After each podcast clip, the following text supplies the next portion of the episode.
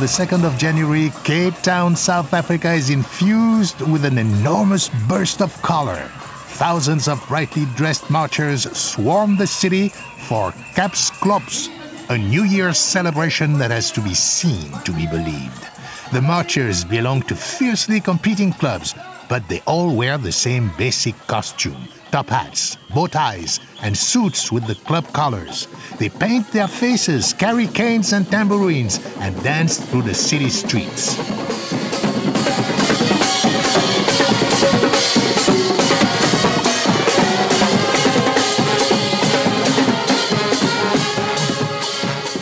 But Kaapse Klopse isn't just any parade.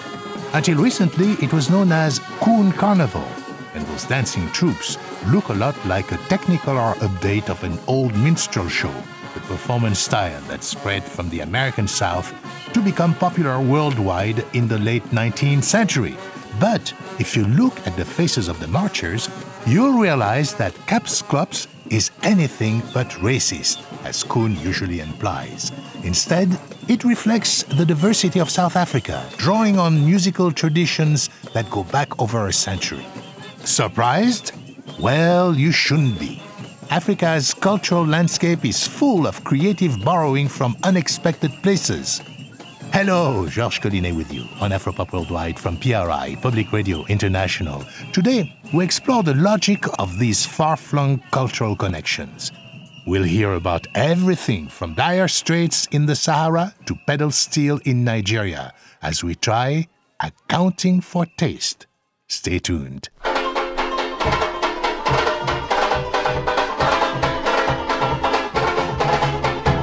Daar kom al die Dixies. Ja, al die Dixies, die kom van Johannesburg. Oh, daar kom al die Dixies. Ja, al die Dixies, die kom van Johannesburg. Nooit, nooit, Rikwena, Rikwesa, mama. Rikwesa, me mama, mama, om te slaap. Nooit, nooit, Rikwena, Rikwesa, mama. Rikwesa, me mama, mama, om te slaap.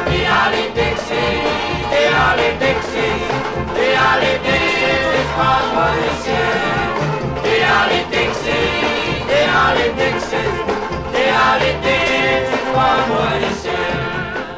Minstrel shows first reached South Africa in the second half of the 19th century.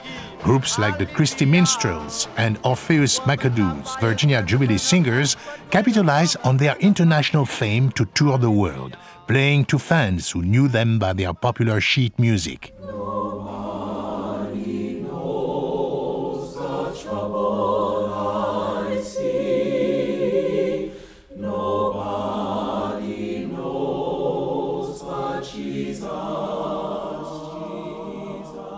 The impact of African American performers like the Jubilee Singers cannot be overstated. Performing a combination of parlor song and spirituals, the group was an inspiration to black South Africans, and their music would be a major influence on the choral sound South Africa is famous for today.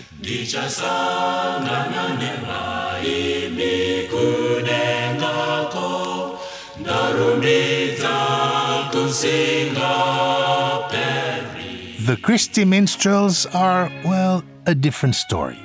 White performers wearing blackface, they told racist jokes, danced foolishly around the stage, and sang songs written in fake dialect. The sun shines bright in the old Kentucky home. Tis summer, the darkies are gay. Despite all of this, the Christy Minstrels were widely popular with Cape Town residents. While their audiences were initially white, the style soon spread among all of Cape Town, regardless of race. Although the minstrel form was created to mock African Americans, it also served as an international channel for their culture. And soon, performers, many of whom were classed as colored themselves, had begun to form clubs or clubs to imitate the minstrel shows.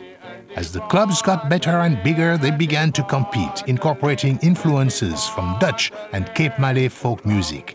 And before you know it, you had the wild public display of Coon Carnival.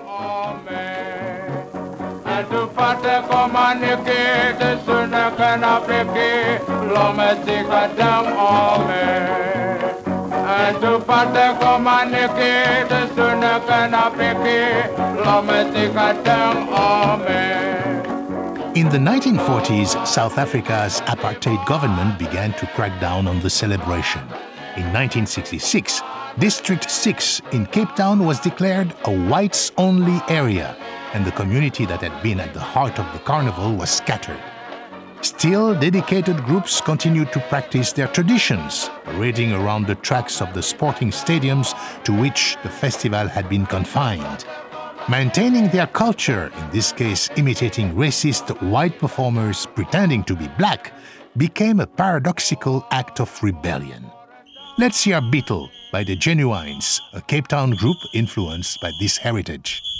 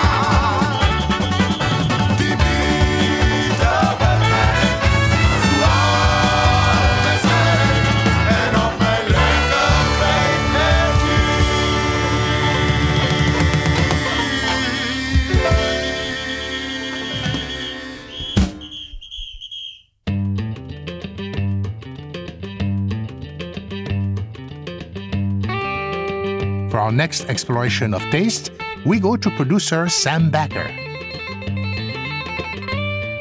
This is Chet Boghassa, a track off Amassakoul, the breakout 2004 record from the Tuareg Ishumar group Tinariwen.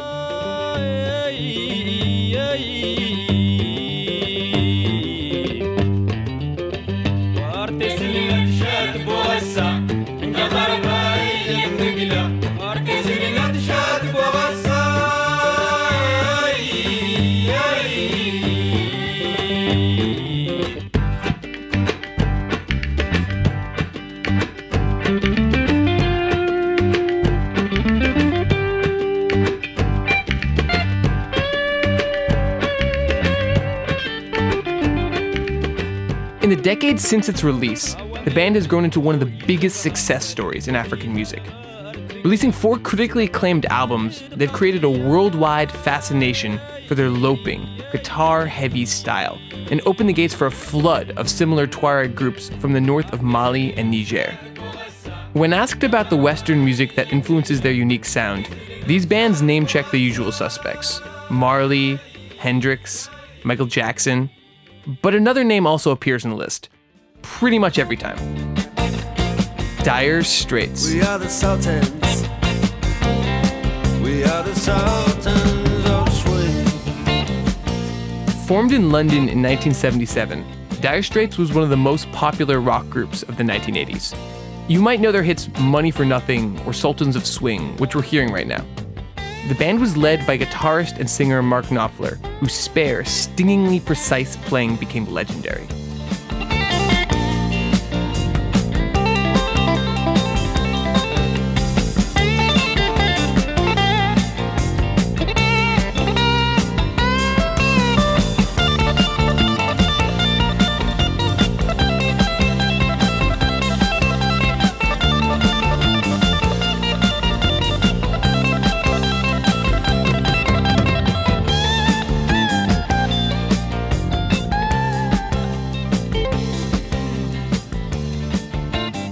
And in addition, Dire Straits also became the most popular rock band in the Sahara Desert.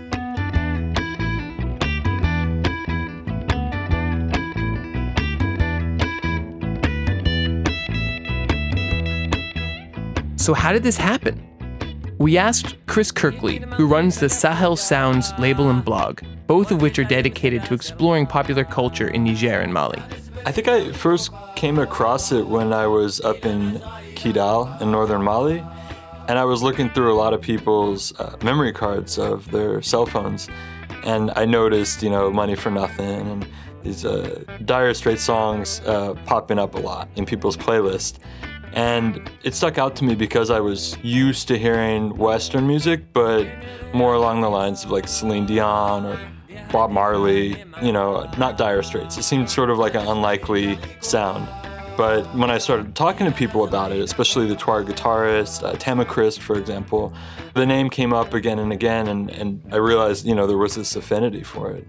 Chris believes that this musical affinity is strongest among younger Tuareg musicians, like this band, Tamikrest. Here's a track from their 2012 album Chatma. Listen for the way that the lead player circles around the main riffs. Fantastic and very, dare I say it, Knopfler-esque.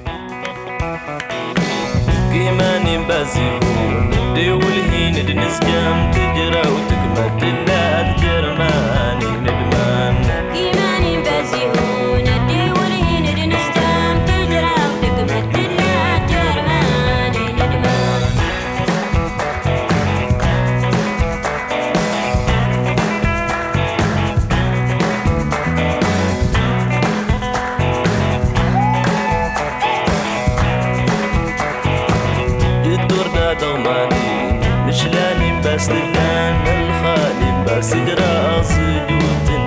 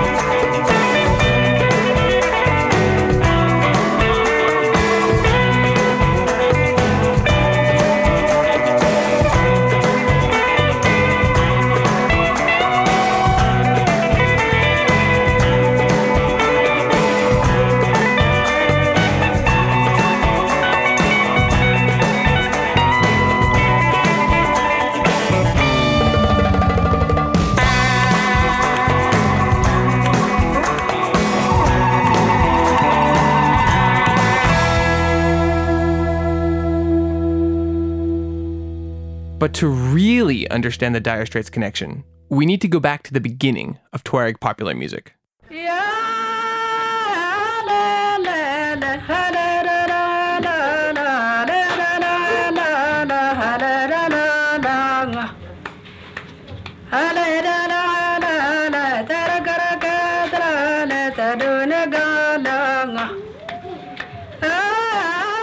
This is a track called Tarakent, a love song from the 1960s Smithsonian Folkways release Tuareg Music of the Southern Sahara. It captures the sounds that are still at the root of modern Tuareg music. Traditionally, it was almost entirely performed by women. Although men would sometimes sing hunting or herding songs, social music making was dominated by the female voice. This began to change in the 60s.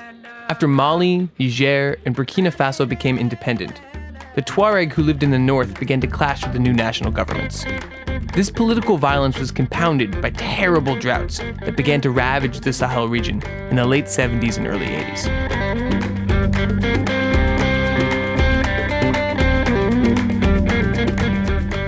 In search of employment and security, a generation of young Tuareg men traveled on foot to Algeria and Libya. It was there, in the refugee camps or ghettos on the edges of cities, that modern Tuareg music was born. Again, here's Chris Kirkley. I sort of have this imagined story of these guys showing up in the camps. They're far away from home. Back home, music is performed at night. Um, Tende music, Isawad. It's it's music performed and sung by women. And when they're there, there's no women, so they start performing this music themselves. And uh, somebody picks up a guitar. They start composing, sitting around, banging on a you know a jerry can to make a, a rhythm sounding like the Tende back home. And these songs that they start singing are political songs. They're not just poetry, but they're also political anthems talking about nostalgia, talking about the home that they've lost and how they're going to go back and regain it. Mm-hmm.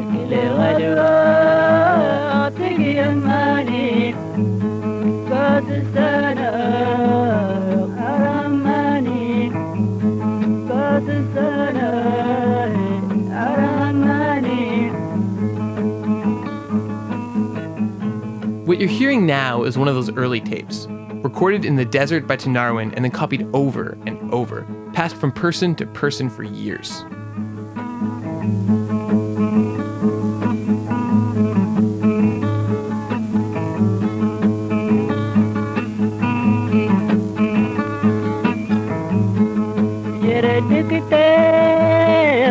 In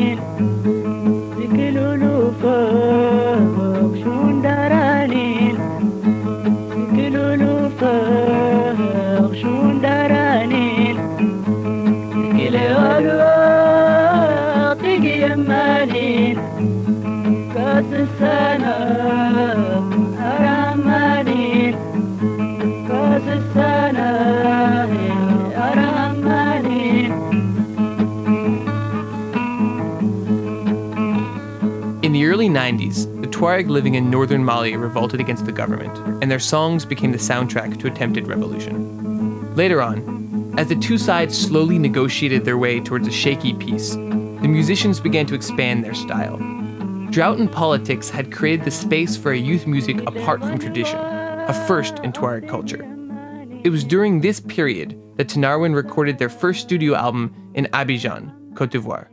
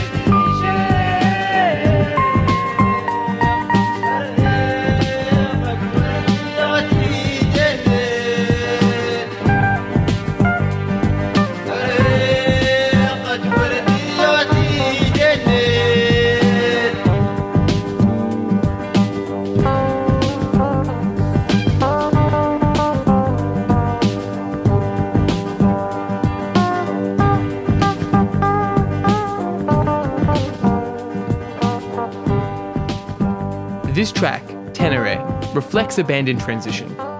The network of tape exchange that allowed Tinariwen's music to be shared also allowed rock music to penetrate to the Tuareg for the first time, and they couldn't get enough of it.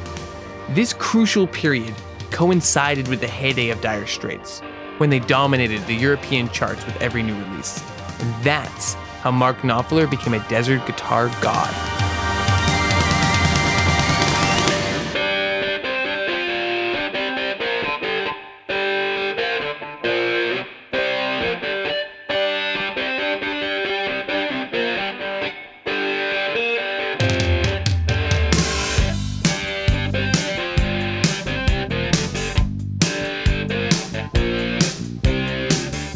You still have to wonder how Knopfler managed to beat out Hendrix.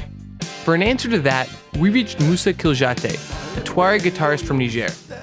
The reception wasn't great from his desert campsite, but he did shed some light on things. He said that before they heard Dire Straits, Tuareg musicians played what he called a very simple blues. Yeah, I did because like we play the guitar like blues, you know, there is not really solo, not playing solo a lot with the guitar.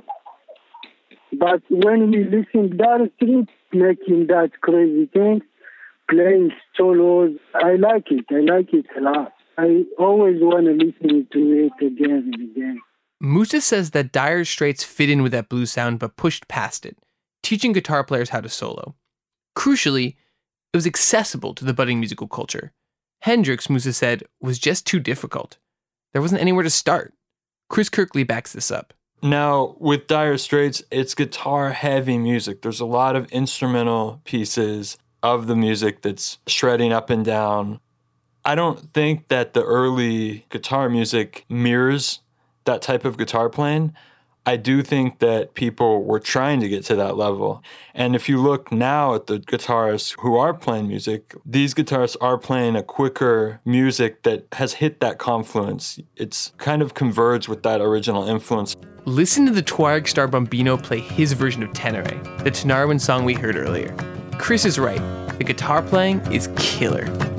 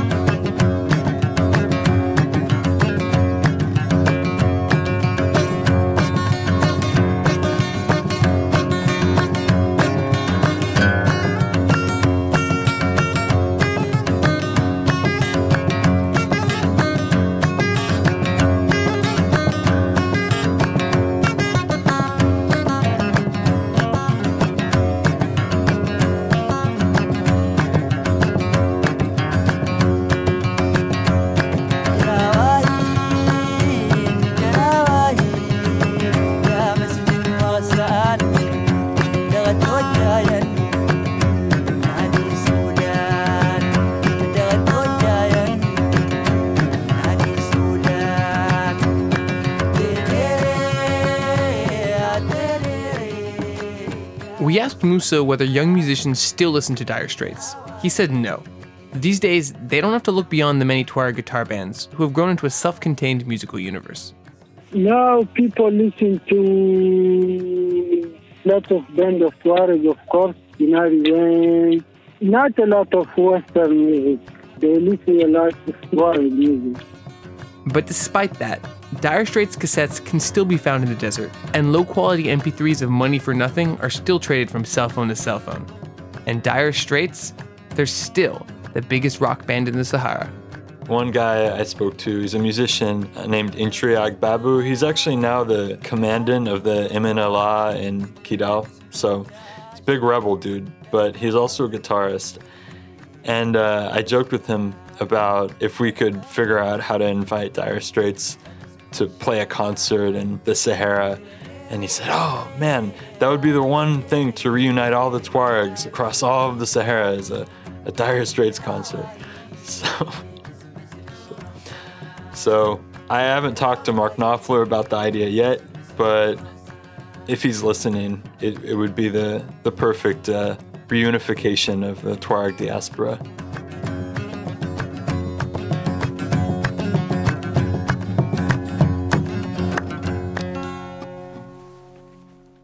Thanks, Chris. Thanks, Sam.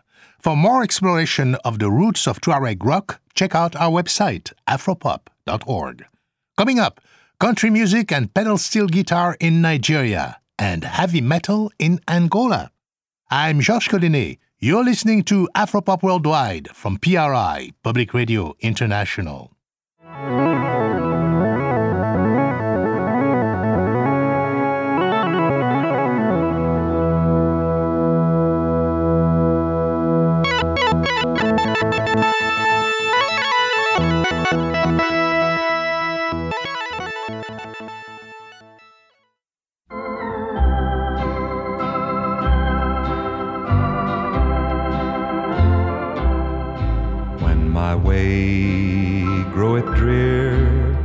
Precious Lord, linger near.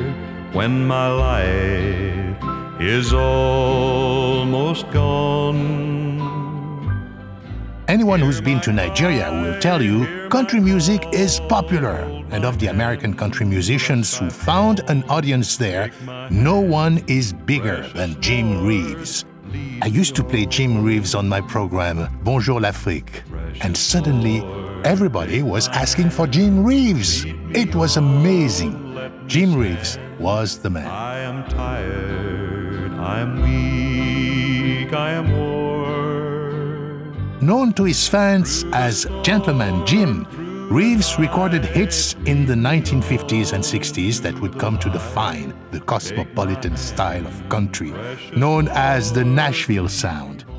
Using choirs and strings, Reeves helped move country towards the pop mainstream, expanding its audience far beyond the rural fans who gave the genre its start. I love you because you understand. Every single thing I try to do, you're always there to lend a helping hand, dear. I love you most of all because you're you. No matter what the world may say about me, I know your love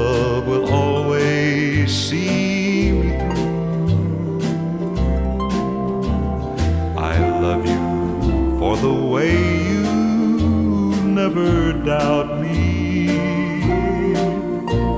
But most of all, I love you cause you're you. Ooh, that baritone croon Reeves a superstar around the world. He was bigger than Elvis in South Africa, and he remains popular everywhere from Sri Lanka to Jamaica. But perhaps nowhere is Jim Reeves better loved than in Nigeria. I can remember being a kid in the 80s. Jim Reeves tapes and, and records were everywhere. It seemed as if there were new Jim Reeves records out every month. I had no idea that the man had died in the 1960s. Jim Reeves is an immortal. Bob Marley is also an immortal. But Jim Reeves is a completely different level. No matter what the world may say about me. That was Uchenna Ikonne, an expert on Nigerian popular music. We called him to try to understand just why Jim Reeves struck such a chord with Nigerian listeners. Uchenna told us that there are elements within country music that set it apart from the rest of the so called sentimental styles of Western pop, a catch-all category that include artists like Nat King Cole and Louis Armstrong. Despite the fact that its uh, lyrical concerns were very similar to what you would find in 99% of Western pop music, which is basically, uh, you know, ups and downs of romantic relationships, people tended to ascribe a kind of spiritual quality to the music, is probably the sound of it. A lot of these sounds had uh, an otherworldly quality that I believe African audiences tended to interpret as spiritually reparative. So, despite the fact that, you know, they were singing, you know, you on left me and now I'm drinking, people really felt that there was something about that music that was beyond sensual concerns. It, it pulls on your heartstrings, and at the same time, it wasn't really dance music. I suppose back in Nashville, people probably would do their little, you know, foxtrot or something to some of this music. But I think to the African audience, it wasn't rhythmically hot enough to really serve as dance music, even as a slow jam music, so to speak. So, since it wasn't really music that appealed to the body, it was perceived as something that appealed more to the soul. I have lived a life of sin in this world I'm living in. I have done forbidden things I shouldn't do. I asked a beggar along the way if he could tell me where to stay, where I could find real happiness and love that's true. Across the bridge, there's no more sorrow.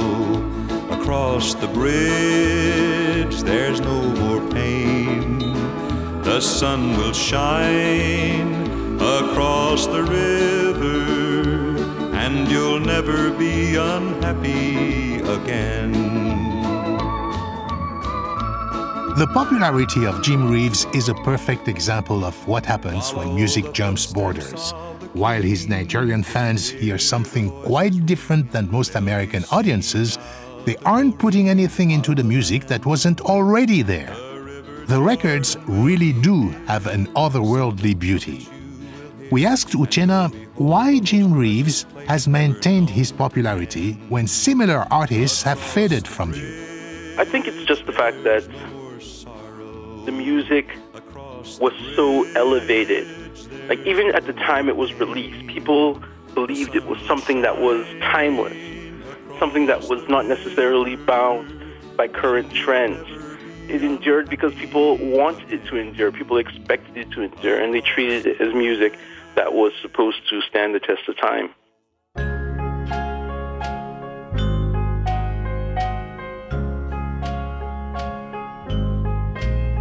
Put your sweet lips a little closer to the phone.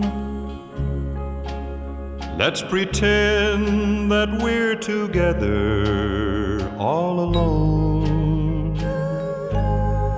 I'll tell the man to turn the jukebox way down low. And you can tell your friend there with you, he'll have to go. While Reeves had few direct imitators, country exerted a subtle influence on Nigeria's music. Singers who loved Reeves were inspired to adopt his rounded tones in everything from highlife to funk. Uchenna points to legendary band leader Chief Stephen Osadebe as influenced by Reeves. the smooth crooning quality of his style. That was a relative innovation in high life. Osadebe um, was more of a crooner, a very soft, rounded voice.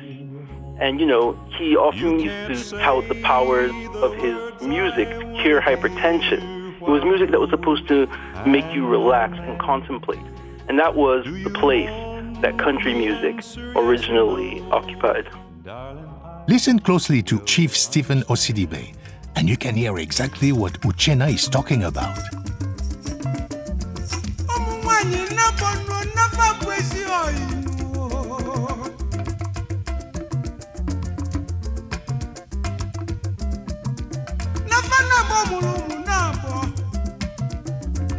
Deli na mopon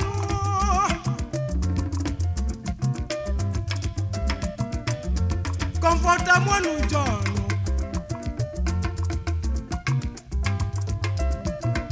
Umakana baby dolu tobe Fawelu jeni jakuko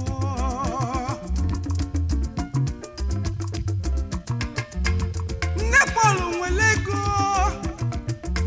Nejo ne na-eriju afọ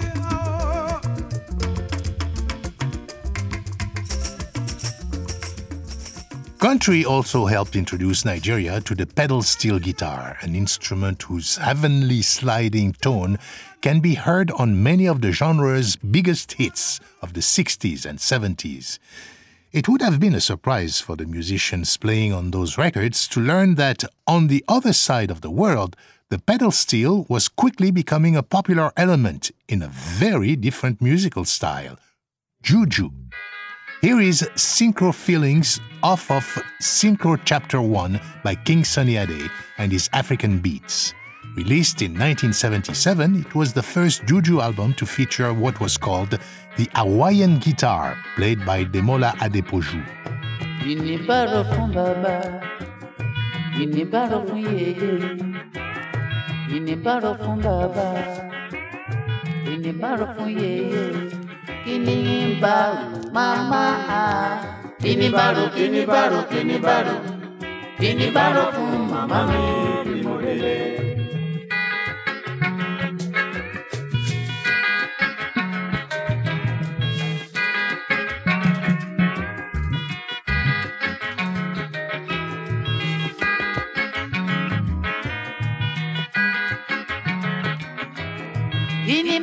Ìníbàárọ̀ fún bàbá.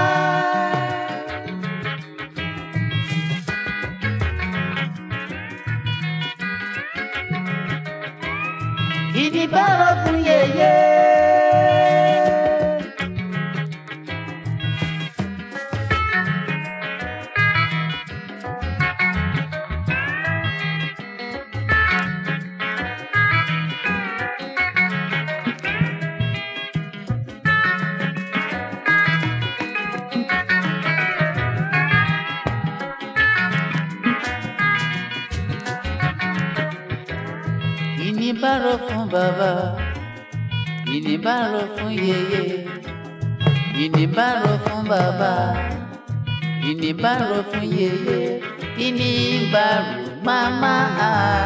ìníbàárọ̀ ìníbàárọ̀ ìníbàárọ̀ ìníbàárọ̀ fún màmá mi bí mo délé.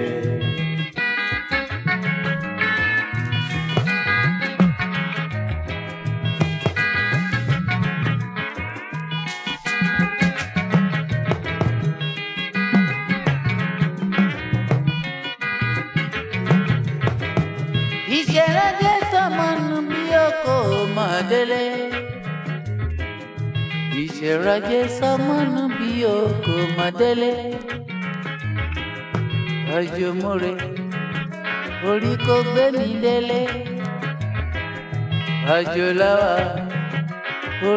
Gbé wa délé.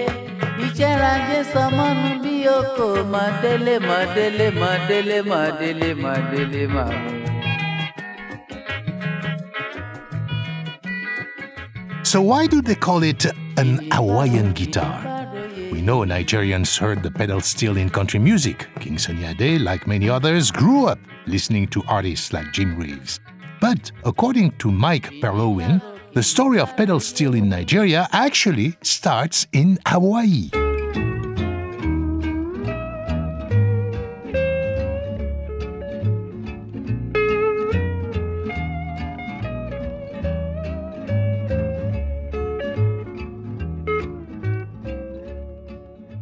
Demola's first exposure was to the non-pedal steel. He was in Lagos where he lived, and he heard a record of Hawaiian music which uses the non-pedal steel, and he thought, I want to learn to play that instrument. What he told me was that he scoured the docks because Lagos is a seaport town, and he asked sailors if any of them had a Hawaiian guitar very specifically Hawaiian. And uh, eventually somebody did, and he bought it. He taught himself a few licks in secret. And he was playing in some amateur band. And they were doing some battle of the bands. And they were losing it. So he ran home, grabbed his lap steel, and started playing his Hawaiian steel, non pedal, on a few licks. uh, and nobody had ever heard that sound before. Consequently, they won the Battle of the Bands. Now, the way I understand it, somebody brought him to the attention of Ebenezer Obey, King Sunny Ade's competitor, and he said no. And then they brought him to King Sunny Ade, and Sunny Ade said, let's try it.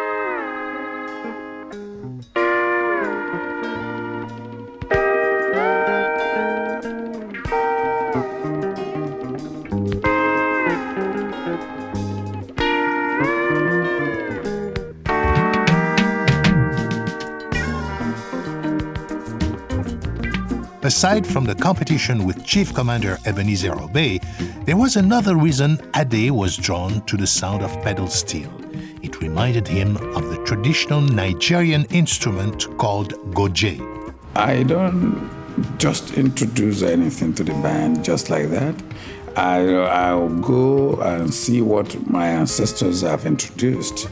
Then I will say, okay, I think not to deviate from the line of the uh, ancestors, I looked into what they have introduced and I said to myself, something missing. This African violin is missing in this juju music. Well, how, what will I do? And I said, okay, I use guitar to play something like that. Until one day in London, and I saw the real pedal steel. I said, okay, this is what is called pedal steel. I said, can you play it? So the guy plays a little bit. I said, that's enough. That's what I want to get. I bought it. I took it back home. And I called, as a young folks called uh, Demola Depoju. I called him to come. You know, he saw it. He, he plays on the on, on, on the guitar before. When he saw it, he said, oh, we are, we are now on this. So I told him to rehearse. We rehearsed very well on the night, on my nightclub. I just told everybody, I have a new tune for you tonight. And that's all.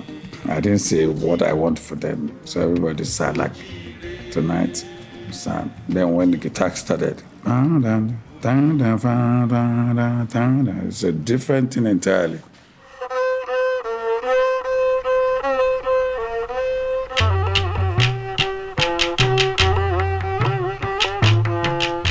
This is Yusuf Olatunji with Wahabi Ayinla Adetun, a song that features the goje, the African violin Ade was referring to.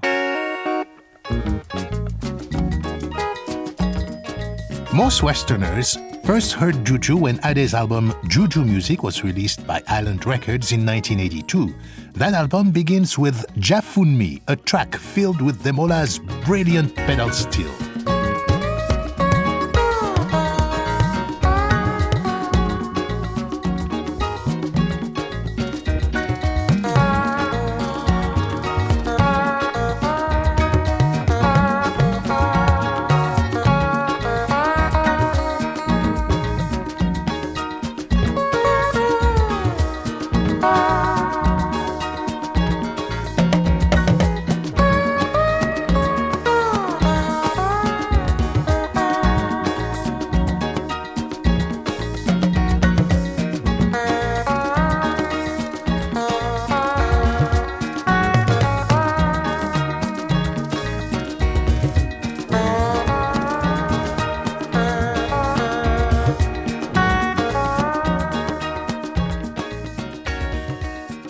Demola's playing on the album amazed Mike Perlowin.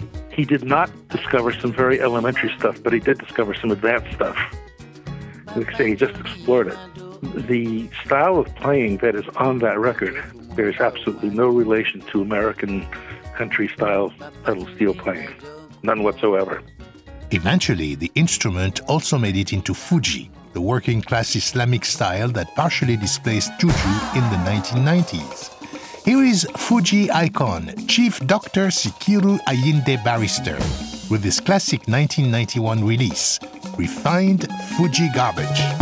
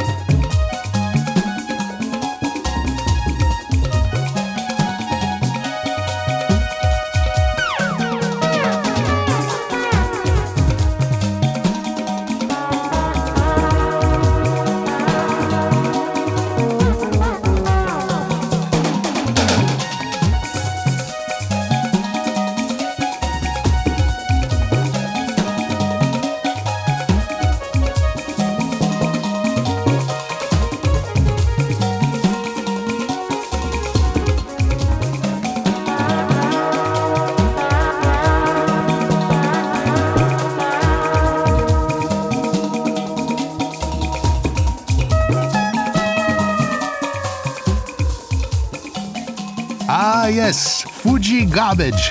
Today in Nigeria, pedal steel is no longer such a fixture, and Juju itself isn't as popular as it once was. But the jagged path that brought pedal steel from Hawaii to Nashville to Nigeria shows just how unexpectedly tastes can overlap, linking cultures that might otherwise stay completely separate. To hear more amazing African pedal steel, be sure to visit our website, afropop.org.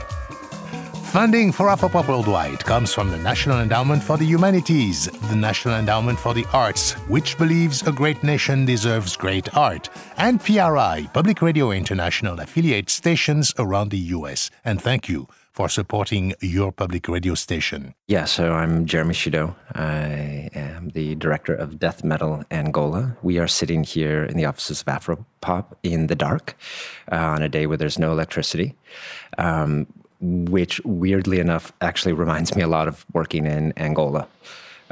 Because we would consistently have the electricity go out uh, in the middle of shoots, or um, there would sometimes be concerts that, that uh, the metal musicians.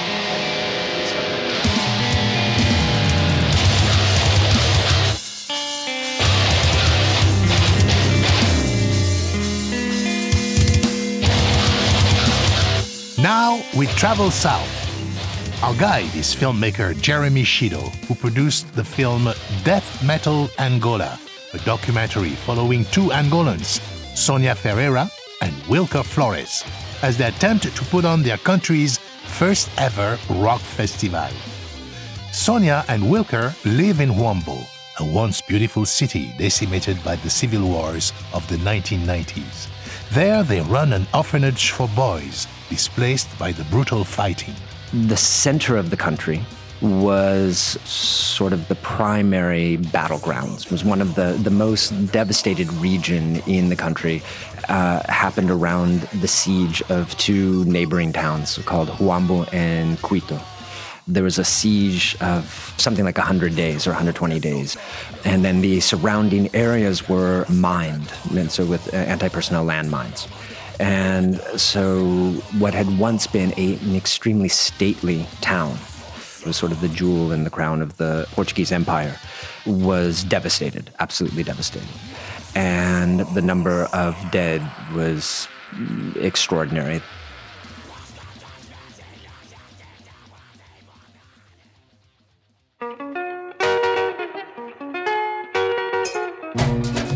Angola's long civil war finally ground to a close around 2002, and soon the nation, funded by enormous quantities of natural resources, began to rebuild. Jeremy traveled to Angola to document this process. This brought him to Huambo, where he met Wilker at the city's only decent cafe. We uh, started talking. He asked me what I was doing. I said, "Oh, I'm making a movie about you know Chinese construction workers rebuilding the uh, Benguela railway line." And uh, he said, "Oh, that's cool." And I said, "Well, what do you do?" He said, "I'm a musician." I said, "Oh, that's great. What do you play?" He said, "Death metal." Um, and I was uh, flummoxed, uh, confused for a moment. And I, I was like, "Excuse me," and said, uh, "Yeah, I play death metal." I was like, "Are you? Can, can I hear you play? Can will you play for me? You know, can are you playing at any point?" And he's like, "Well, yeah, no, no, no, absolutely. Well, um, here, uh, um, why don't you meet me tonight at uh, here?" And he gave me an address and said, "Meet me at the orphanage," which I assumed was a club. Well, as you probably guess, this orphanage wasn't a club.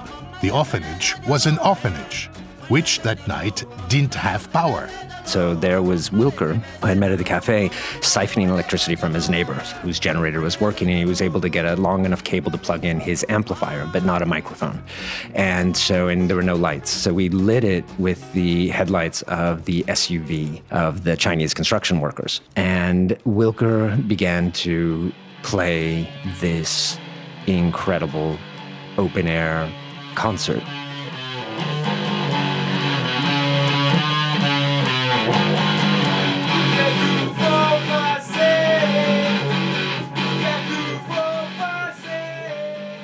Jeremy found that the community of musicians playing metal in Angola thrived on its expressive potential. Music this extreme reflected their often overwhelming circumstances and allowed them to speak in ways otherwise impossible. that moment, I realized that there's a kind of a depth to the experience of playing that music and for me of listening to that music that resonated with so many more elements of the recent and distant history of this place than I had ever expected. And what initially started off as a novelty very quickly gave way to the profundity of the experience of how you navigate and come out of uh, calamity and destruction and death in a way that allows you to then live.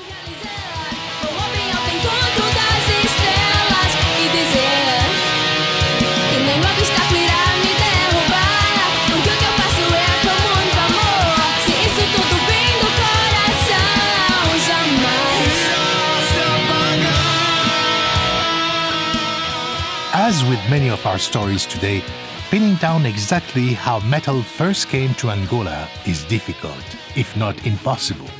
Ultimately, it may not matter. But we can say this once in Angola, the music connected and found fertile room to grow. It happened the way that music movements happen, that they're local. And it's about people who know about what their counterparts are doing in the next city or in the next town, who then decide to get together and then to travel to that town. People started to share not only music from abroad, but they started to share their own music. It wasn't like, oh, this is Metallica playing, or this is, you know, Children of Bodom. This is like, this is before Crush, and they're in Lobito. And we want to get them to Luanda to play in this club that we've started to do. And, and then they would start to like work off of each other. Jeremy believes that this determined creativity offers a vital lesson for Americans facing their own challenges. With that in mind, he has launched the Resilience Tour, taking his film across the United States to audiences in communities devastated by violence, economic collapse, or natural disaster. A native of Detroit, he has faced these challenges firsthand and sees the story of Angola as linked to his own experience. I always think of Detroit as being extraordinarily resilient. People are always like, "Well, Detroit's making a comeback now," and and I, you know, I get slightly offended by it. I was like, "Well, we've always been there, and we've always been coming back, and we've always been surviving, and you know, there are people who are living lives and somehow making it through the hardest days, and it's not just because people are coming from the outside and starting to find, you know, inexpensive real estate and make new lives. It's that the strength of Detroit lies on the character of the inhabitants, citizens of Detroit that have been there throughout. And I always thought that, like, I want to show this film to my friends and family and people in my neighborhood back in Detroit because it's like, they'll see it, they'll understand it, they'll get it, and it's inspiring. It's inspiring to keep going, but also to figure out how do you build something powerful? How do you build into the future using what you already have at your disposal? Thank you, Jeremy, for speaking with us. Death Metal Angola is available for download on iTunes or through the website deathmetalangola.org. Check it out, you won't regret it. Additional support for Afropop Worldwide comes from the Nigerian Independence Day celebration, Culture Night, October 6th at Jamaica Performing Arts Center, Parade and Street Festival, October 7th on 2nd Avenue, Midtown Manhattan. More info www.oanweb.org. That's oanweb.org. Se você não me der água, vou falar mal de você. Deu meia-noite, o galo já cantou. Na igreja bate sino, é na dança do jogo que eu vou. Deu meia-noite, Afropop partner is Sean Barlow. Sean produces our program for World Music Productions, research and production for this program by Sam Backer and Jesse Brandt. And join us next week for another edition of Afropop Worldwide. Our chief audio engineer and co producer is Michael Jones. Additional engineering by Mike Kaplan and Stephanie Lebeau. Banning Eyre edits our website, afropop.org. Our director of new media is Akornefa Achia. And I'm Georges Collinet.